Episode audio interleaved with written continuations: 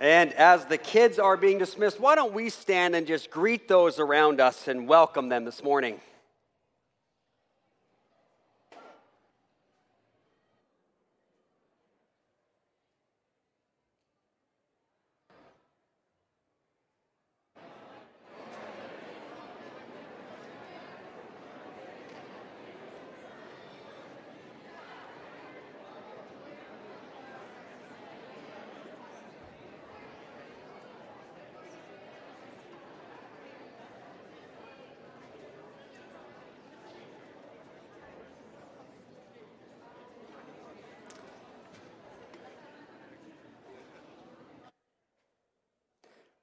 You may be seated.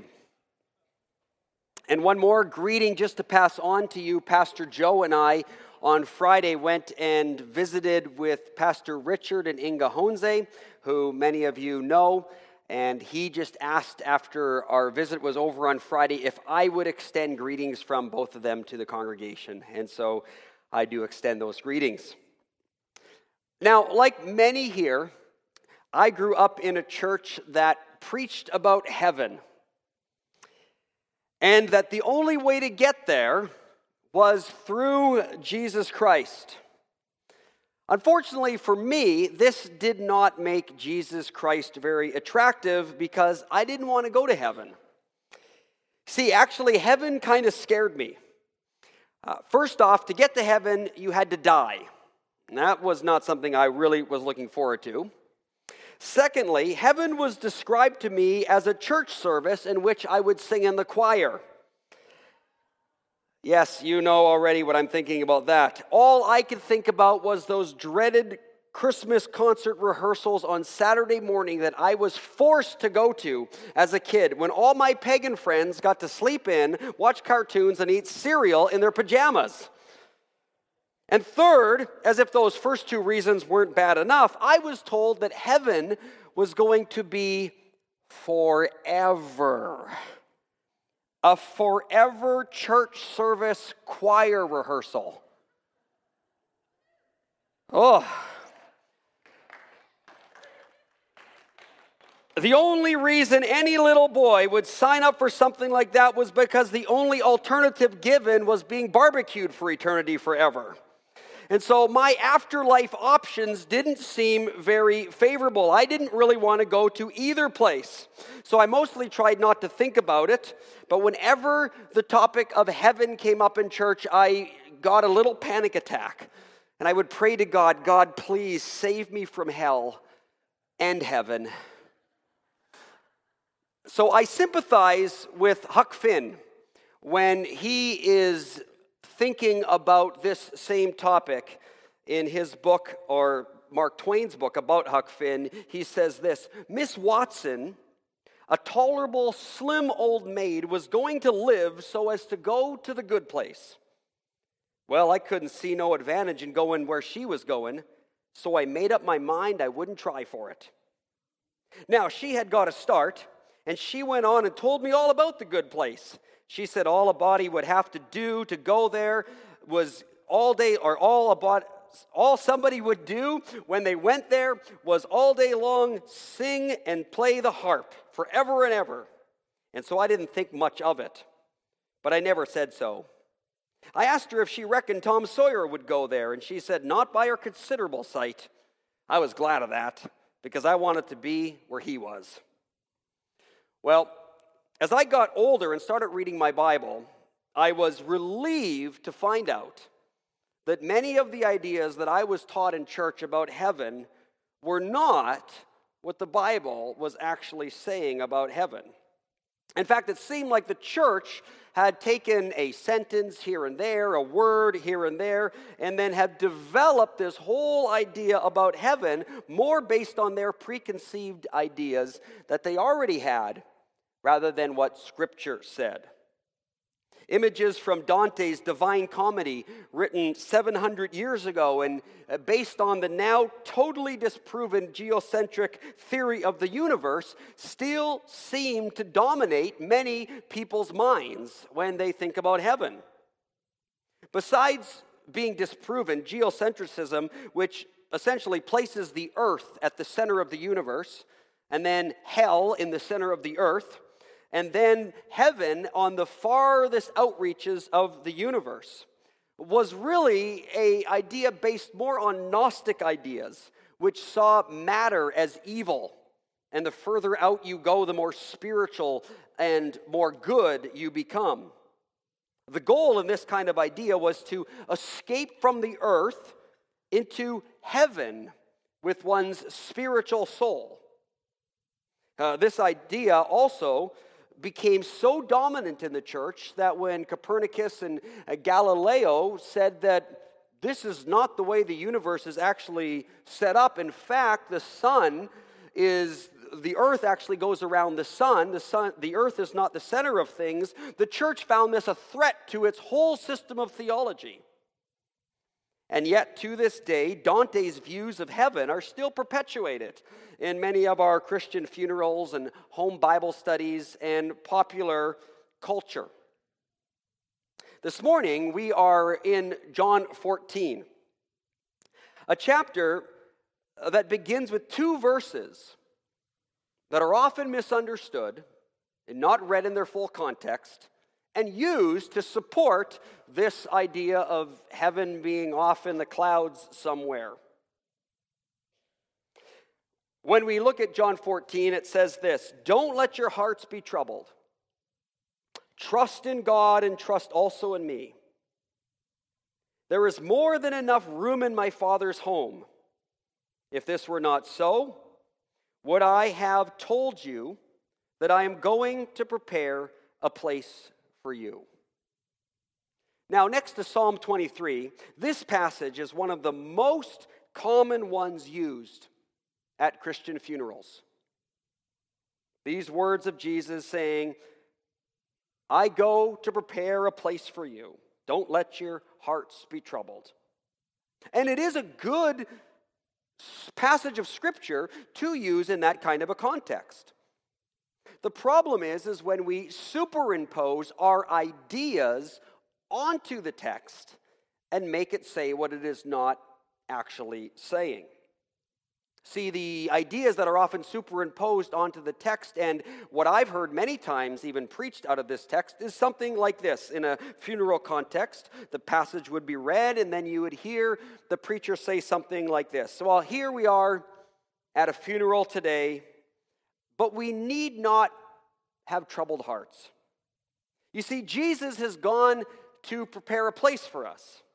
He's building for us a mansion in the clouds so that when you die, if you have received Jesus, you can be welcomed into your heavenly new home. So don't cry. Your loved one is already enjoying her new garden and a spacious dining room. And one day you will join her there for a meal together before you head off to choir practice. Now, see, that was precisely the kind of idea that did cause my heart to trouble as a little kid. If the harps could at least be electric and come with distortion pedals, maybe it wouldn't be so bad. But in the church that I grew up in, those kind of harps were for hell, not for heaven. So I was glad when I discovered that John 14, 1 and 2 is not teaching anything close to what I just gave as a miniature funeral sermon. That's not what it's saying about heaven at all. Uh, one of the valuable lessons that I learned from debating with Jehovah Witnesses is that by merely referencing sentences here and there all over the Bible, you can pretty much make it say anything you want. You can even use it to support slavery and polygamy and to outlaw bacon and shirts made of more than one fabric. So I did what you should do, and that is I read on in John chapter 14. And a clearer picture of what Jesus is saying starts to fall in place, even in the next verse.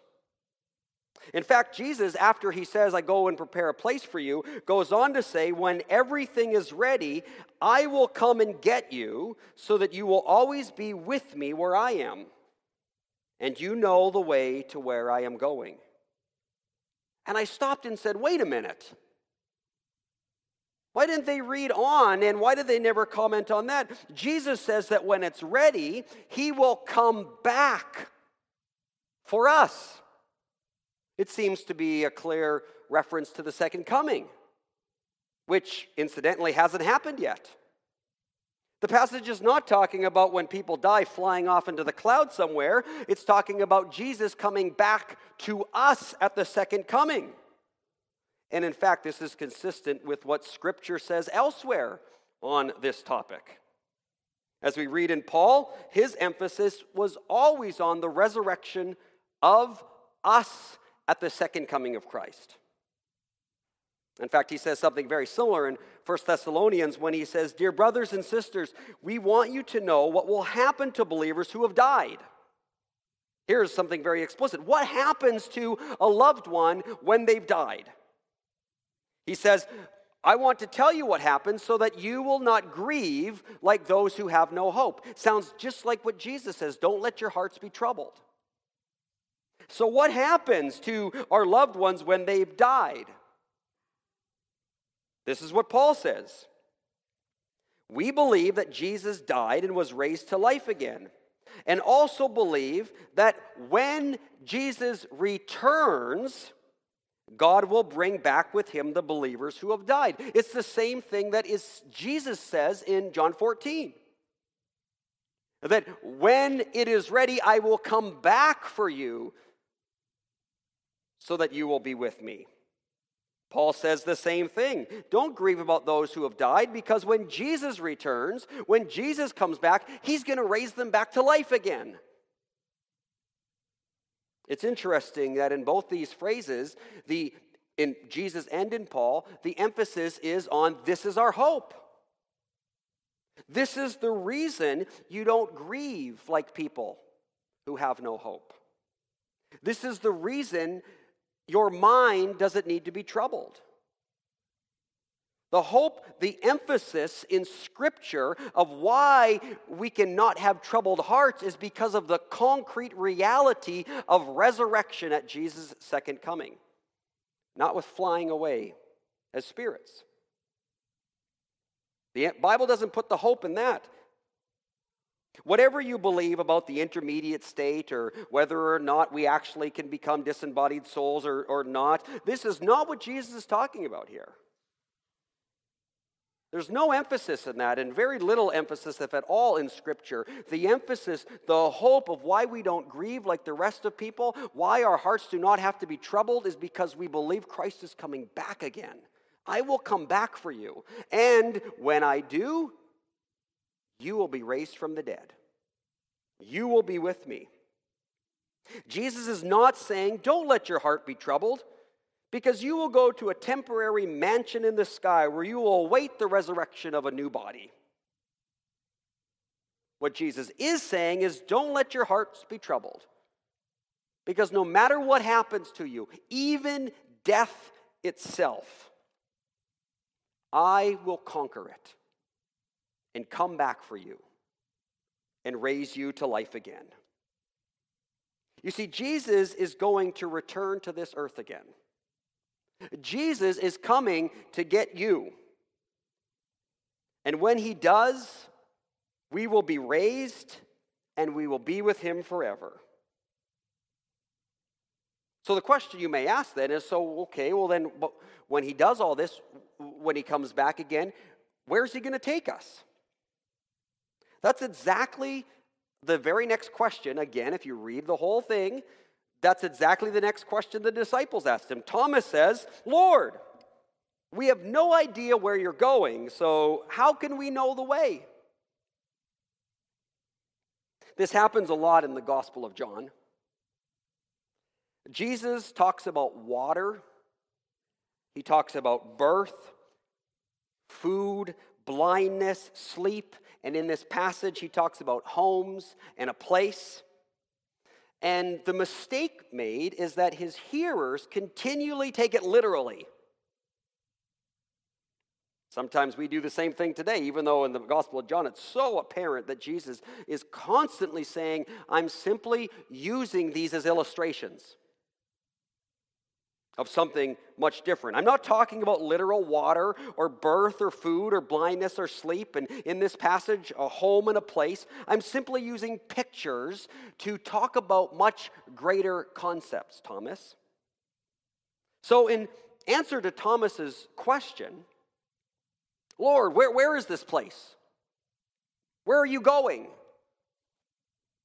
Jesus says, Thomas, I'm not talking about geography. I'm not talking about a geographical closeness.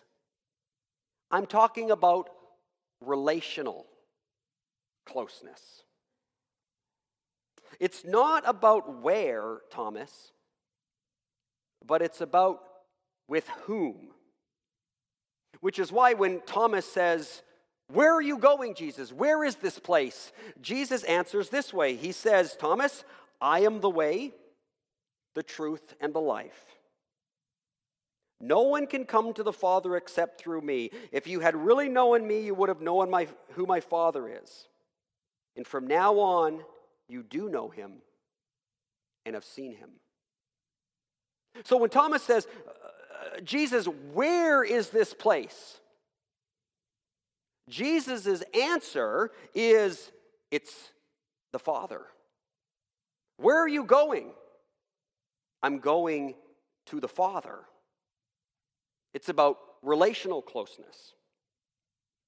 It's like an army officer coming home from a assignment in Afghanistan and it's his last assignment. And he comes home and says to his uh, uh, wife, or he's coming home to his wife and says, I'm coming home for good.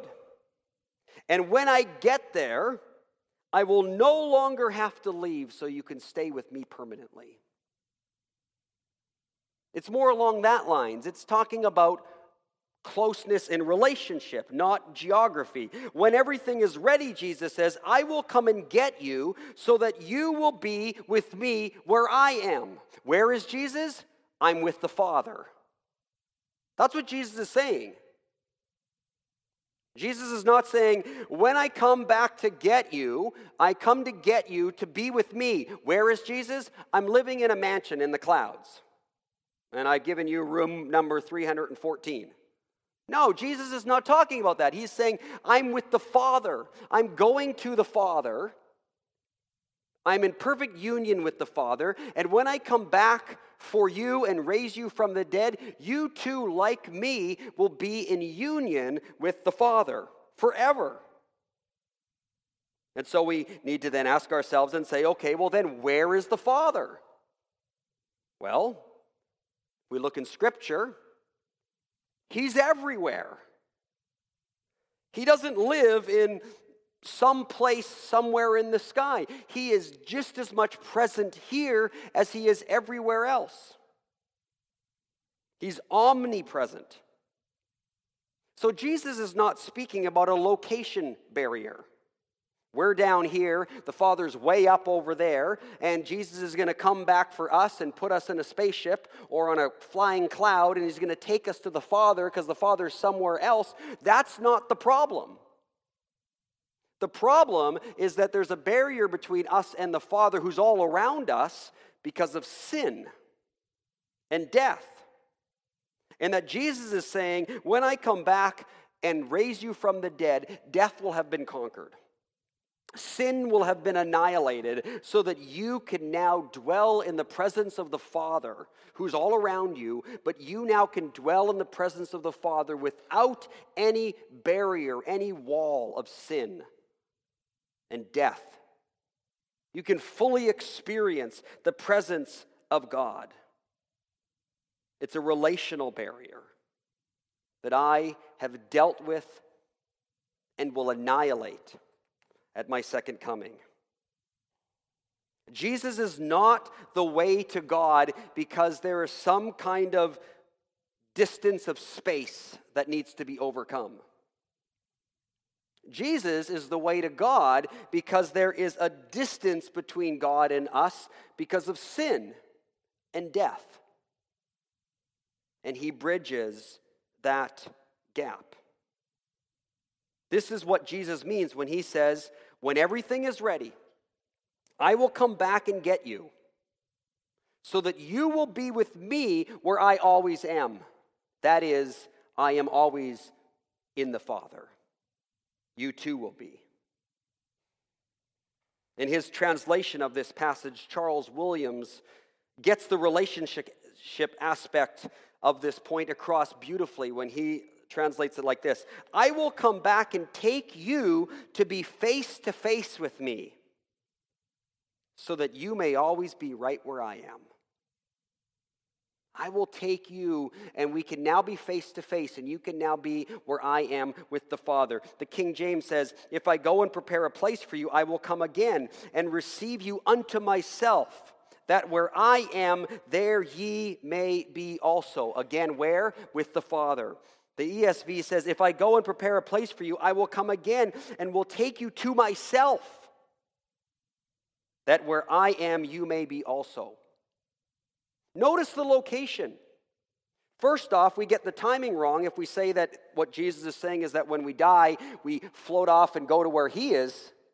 When what he says is that when we die, I will come back to get you, and then I will take you where? To me. I will take you to myself. That's the destination. I will take you to myself, and then where I am, you may also be. Where am I? I am in union with my Father. To think of God as living in a location to which we have to travel when we die is to reduce our ideas of God to be more like Zeus or Jupiter. Pagan ideas, white beard, thunderbolt. With everything in us, we must resist these kind of ideas about God. They're pagan ideas. And therefore, many of our ideas about heaven and the afterlife become much more like pagan ideas. Everything with the river Styx crossing over in a boat and to. This is not what Scripture's teaching. In Christian teaching, God is personal spirit who is everywhere and in whom we live and move and have our being. There's no place where God is not. Our separation from Him is due to rebellion, even though He's all around us. Yet Jesus, who is one with God, provides a way for us to once again be one with God through him. And so, John 14 is not about mansions in heaven where disembodied souls fly off to be with Jesus in the sky. Instead, it's about Jesus coming back for us so that though we die, we will be raised to live with him in perfect union with the Creator. In other words, if you look on the front of your bulletin, if you have a bulletin paper one, or if you pull it up on your phone and see the cover, the answer to the question of is it up or down, it's not. The message of the Bible is not about us going up. It's the message of Jesus coming down to us.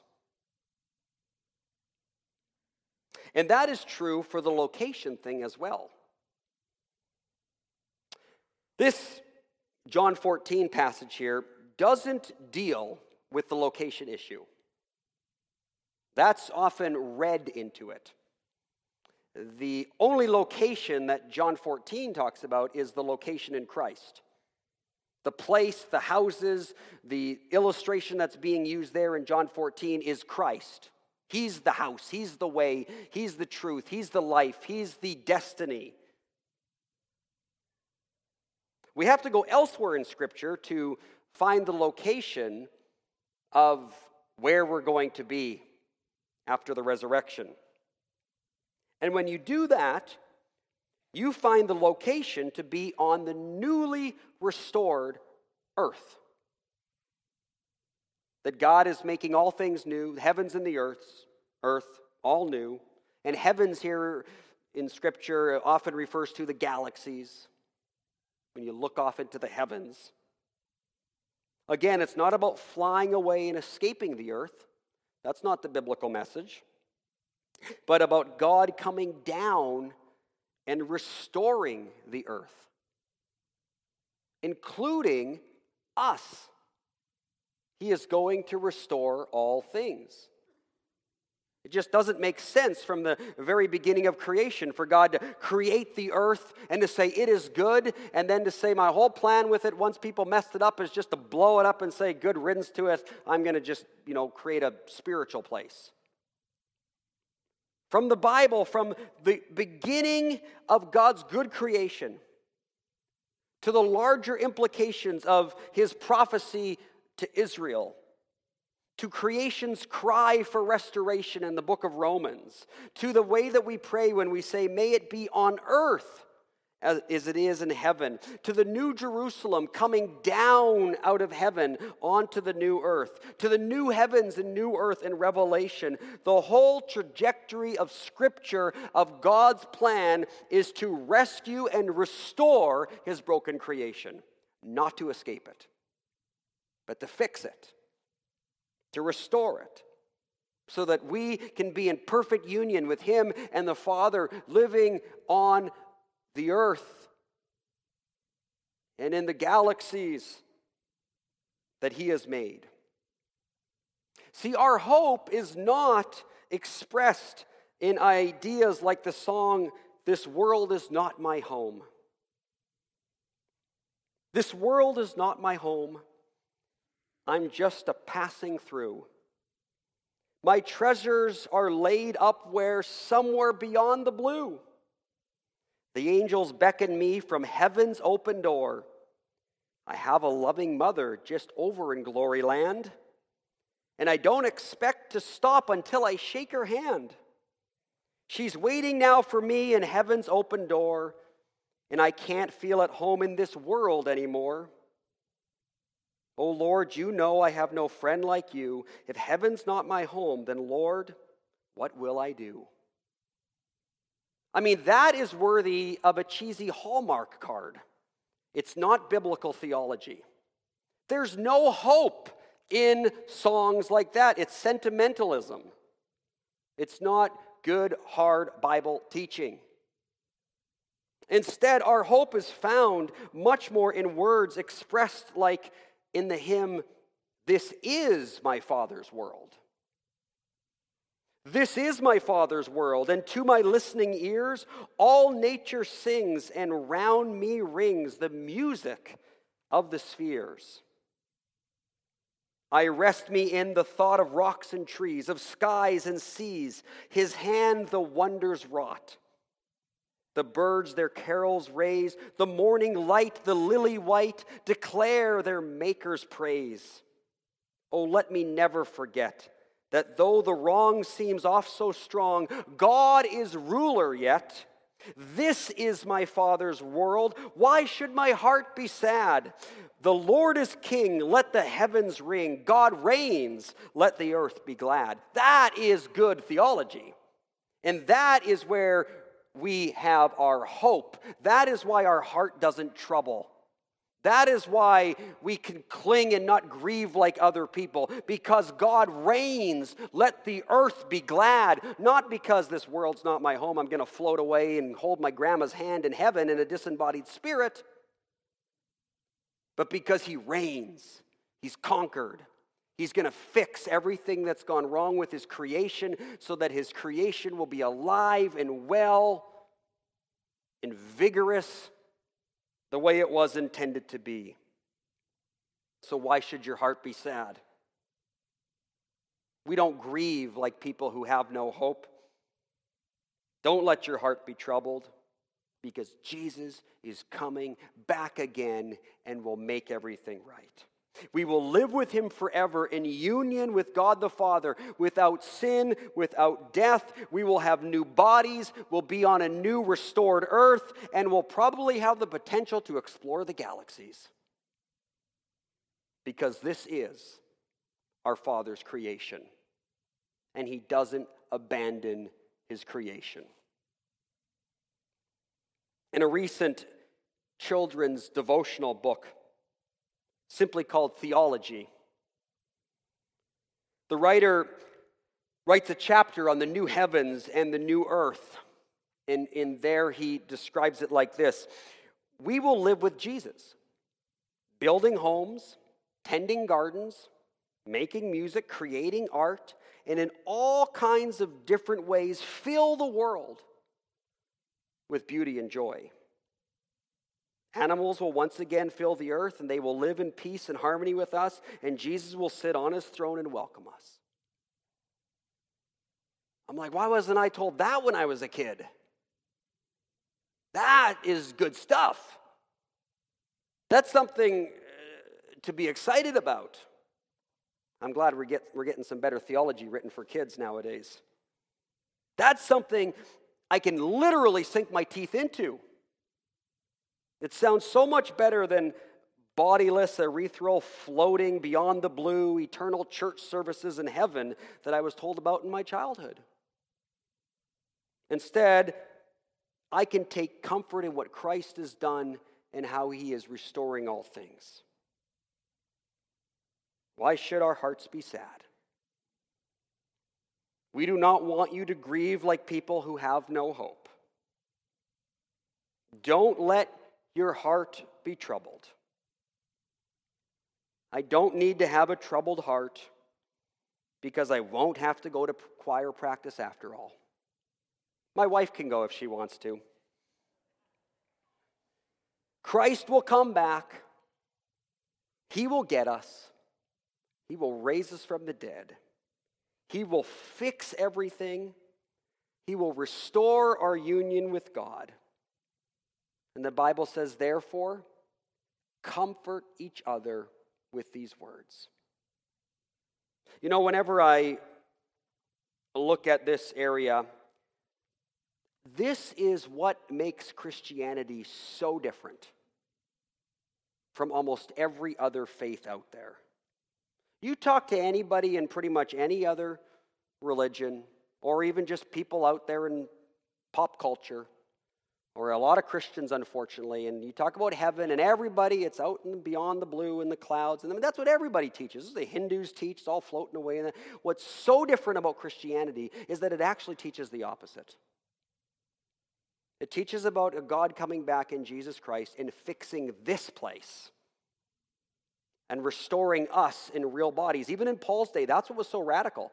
In Paul's day, everybody believed. Paul would have went around preaching the fact that souls float away and that he wouldn't have been controversial. All the Greek philosophers thought that stuff. It was when Paul preached the resurrection of the body that he started to be mocked and laughed at. That is what makes us unique. That is what makes us so different. If we don't uphold the centrality of the resurrection and God's recreation of all things, we're just like a blend of every other faith out there. With some kind of pie in the sky belief system of the afterlife. But no. God created and it was good. God entered his creation, incarnated it in Jesus Christ to affirm his creation, and he's coming back again to restore it all. That's the hope of the Christian message.